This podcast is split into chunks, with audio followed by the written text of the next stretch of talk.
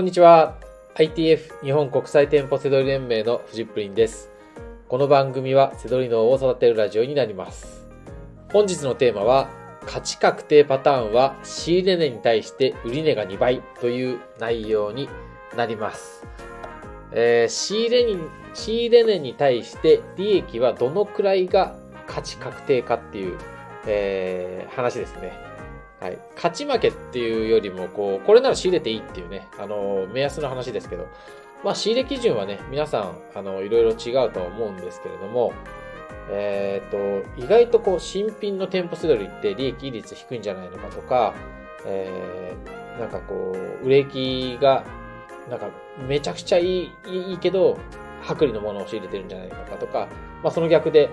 なんか回転は悪いけど、あ利益は良くても回転悪いんじゃないのかとか言われてるんですけど、そんなことないんですよ。あの、えー仕入れ値もそんなに高くないです。あの、大体2、3 2000円とか3000円ぐらいのもの、そういうものを、えー売れる商品を仕入れて、それも利益もしっかり取って、えー新品のね、店舗セドリってやっています。はい。まあ、その、あの、そういう意味でね、価値確定パターンですね。はい。まだイメージの話ですけどね、あの、えー、セドリしてる人は特になんかこう、自分の仕入れ基準と合ってるかどうか、ね、あの比べてみてほしいなと思います。えっ、とね、ね、僕はですけど、えー千えー仕入れ値1500円を、まずちょっとボーダーに、えー考えてみたいんですけど、1500円以下だったら、えー仕入れ値の3倍以上で売りたいですね。だから500円で仕入れ、ね、500円均一とかあるじゃないですか。だったら、まあ、1000売り値はね、1500円以上。うん。じゃないと、価値確定ってなんないと思うんですよね。あの、中にはね、その、回転がいいから、あの、いっちゃ、いあの、もうね、あの、仕入れるものもありますよ。あの、あの、それは、ちゃんとしっかり読んだ上でそうなるだけで、まず価値、もう、速攻で価値確定ってなりそうなやつは、やっぱり3倍ぐらい。うん。ね、もう100円のものとかね、3倍で売ったって利益大したことないじゃないですか。100円で仕入れたものってやっぱり1000円、1500円ぐらいで売りたいので、まあそれはもう10倍以上になったりとかしますけど、そういう意味では、例えば1000円のものを仕入れたんだったら3000円以上では売りたいですね。1000円のもの2000円で売ったって手数料引かれて大して戻ってこないんで、やっぱり、うん、やっぱり3 1000 1000円のものでもそうですね、3倍ぐらいでいきたいですね。逆に1500円超えたぐらいから2倍以上で売れるんだったらあの考えてもいいかなってなりますよね。1500円で仕入れて3000円で売る。そんぐらいがちゃんとこう利益が残っていく感じですよね。イメージ的には例えば3000円で仕入れて6000円で売るとかいいですよね。うん、もっといいのはやっぱり5000円で仕入れて1万円で売るぐらいな感じだとあ利益もしっかり出るかなって感じです。なんでそこら辺がね、1500円以下は3倍以上で売る。1500円以上だったら2倍以上で売る。これでこの辺が価値確定パターンかなっていう、えー思います。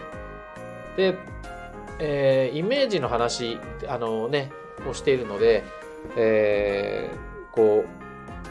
儲からないじょ？じゃあね、話にならないんで、だから利益率ですね。利益率も、えーちゃんと売上に対して、最低でやっぱり2割は欲しいですね。仕入れた時点で。あの、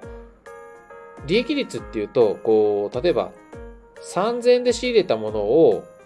利益率2割とかっていうと、よく3000の2割で、600円で計算してる人がいたりするんですけど、これ違いますからね。それ仕入れ値に対しての利益なんで、全然違います。仕入れ値は3000でも、例えば6000円で売るわけじゃないですか。で、6000円の、えっ、と、今の話ね、3000円で仕入れて6000円で売るでしょ。それ6000円の2割だから、1200円の利益取れ、3000円で仕入れても、1200円利益が欲しいわけです。はい。結構、店舗制度って利益高くないと、ちゃんと2割いかないですよね。店舗制度っていうか、せどり全般が。中古がよく利益率高いって言いますけど、実際、利益率低いものとかたくさんあるんで、仕入れ値に対してじゃなくて、売り値、ね、売上に対して2割ちゃんと確保できるような仕入れをしましょう。はい。あとはやっぱり売れ行きですね。いくらね、あの、2倍3倍で売れて、利益率も確保できますよって言ったって、ね、売れ行きが悪かったら話にならないんで。うん。そうですね。あとはこう、背取りでやっぱりいいのは、後出しじゃんけんができることですよ。こう、えー、絶対にこれはもう、まず間違いなく売れるでしょう。ね、月に何個売れるとか、ね、ライバルがこのくらいの数だったら、ね、いくらで、えー、売り抜けるとかってもう分かるわけですから、それが、あの、しっかり読めるっていうとこです。で、裏を返すと、あの、えー、誰も仕入れない商品って、実は利益が出る場合、あの、ちゃんと売れるんですよっていうのがあって、そこら辺は、あの、データを読まなきゃいけないですね。これもだ価値確定パターンに、あの、付随するところですよね。結構重要ですね。こう、まあ、今日は、そのデータの読み方の話はしないですけど、あのえー、なんかこう、ITF のね、店舗セドリの話をしてると、本当にそんな商品ありますみたいな話をを聞か質問されることもあるんですけど、それはあるんですよ。うん、やっぱりこう、しっかり、えー、2倍、3倍で売れるし、売れ行きもいいし、もしもしくは、えー、誰も仕入れないけど、出品者もいないけど、実はもう出品したらすぐ売れる商品ってやっぱりたくさんあって、そういうのがあるから利益率もしっかり2割以上確保できるねっていう感じですかね。はい。あとはね、1日の利益もこだわってください。価値確定っていう意味では。ね、今言ったような商品を見つけて、1日でね、1個2個見つけて、ね、これでいいでしょっていうわけにいかないじゃないですか。まずはやっぱり、始めたばっかりだったら背取りね、始めたばっかりだと1日1万円ぐらい。1万円は超えたいですね。利益ね、超えて。次にね、なんか、1万円って簡単になんか、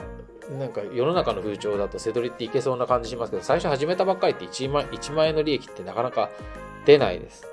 そこからなんか、あ、1万円いったってなると、1万円利益がなんか当たり前になってきて、2万円、3万円、なんか1日5万円とかだと、よっしゃってだんだんなるんですよね。で、1日利益10万円とかが出る、なんか、それはもうラッキーかもしれないですけど、出るようになる頃に、だいたい月の売り上げが月賞で100万円ぐらい。そうすると、さっき言った通り、2割でいくと、月の利益が20万円っていうのが、なんか見えてくるし、そこら辺が、こう、実力っていうかね、あの、汗取りできる、できるようになりましたっていうか、背取りで稼いでますみたいな感じになる、なんかボーダーラインじゃないかなと思います。はい。えー、結構なんか、あの、リアル、なんかイメージの話知ってますけど、えー、リアルな話ですね。はい。あの、結構違う人多いんじゃないかなと思うんですけど、はい。えー、これがね、リアルです。はい。えー、まあ、あとなんかもっと上手い話ばっかり飛び交ってますけど、はい。まあ、そういうのが好きな人は、そういうところに行ったらいいんじゃないかなと思いますけど、あの、昭和世代で、あの、落ち着いてちゃんとリアルな話がしたいんでしたら、あの、連絡お待ちしております。はい。ということで、えー、価値確定パターンのね、話です。はい。ということで、本日の放送は以上になります。最後までご視聴いただきましてありがとうございました。バイバイ。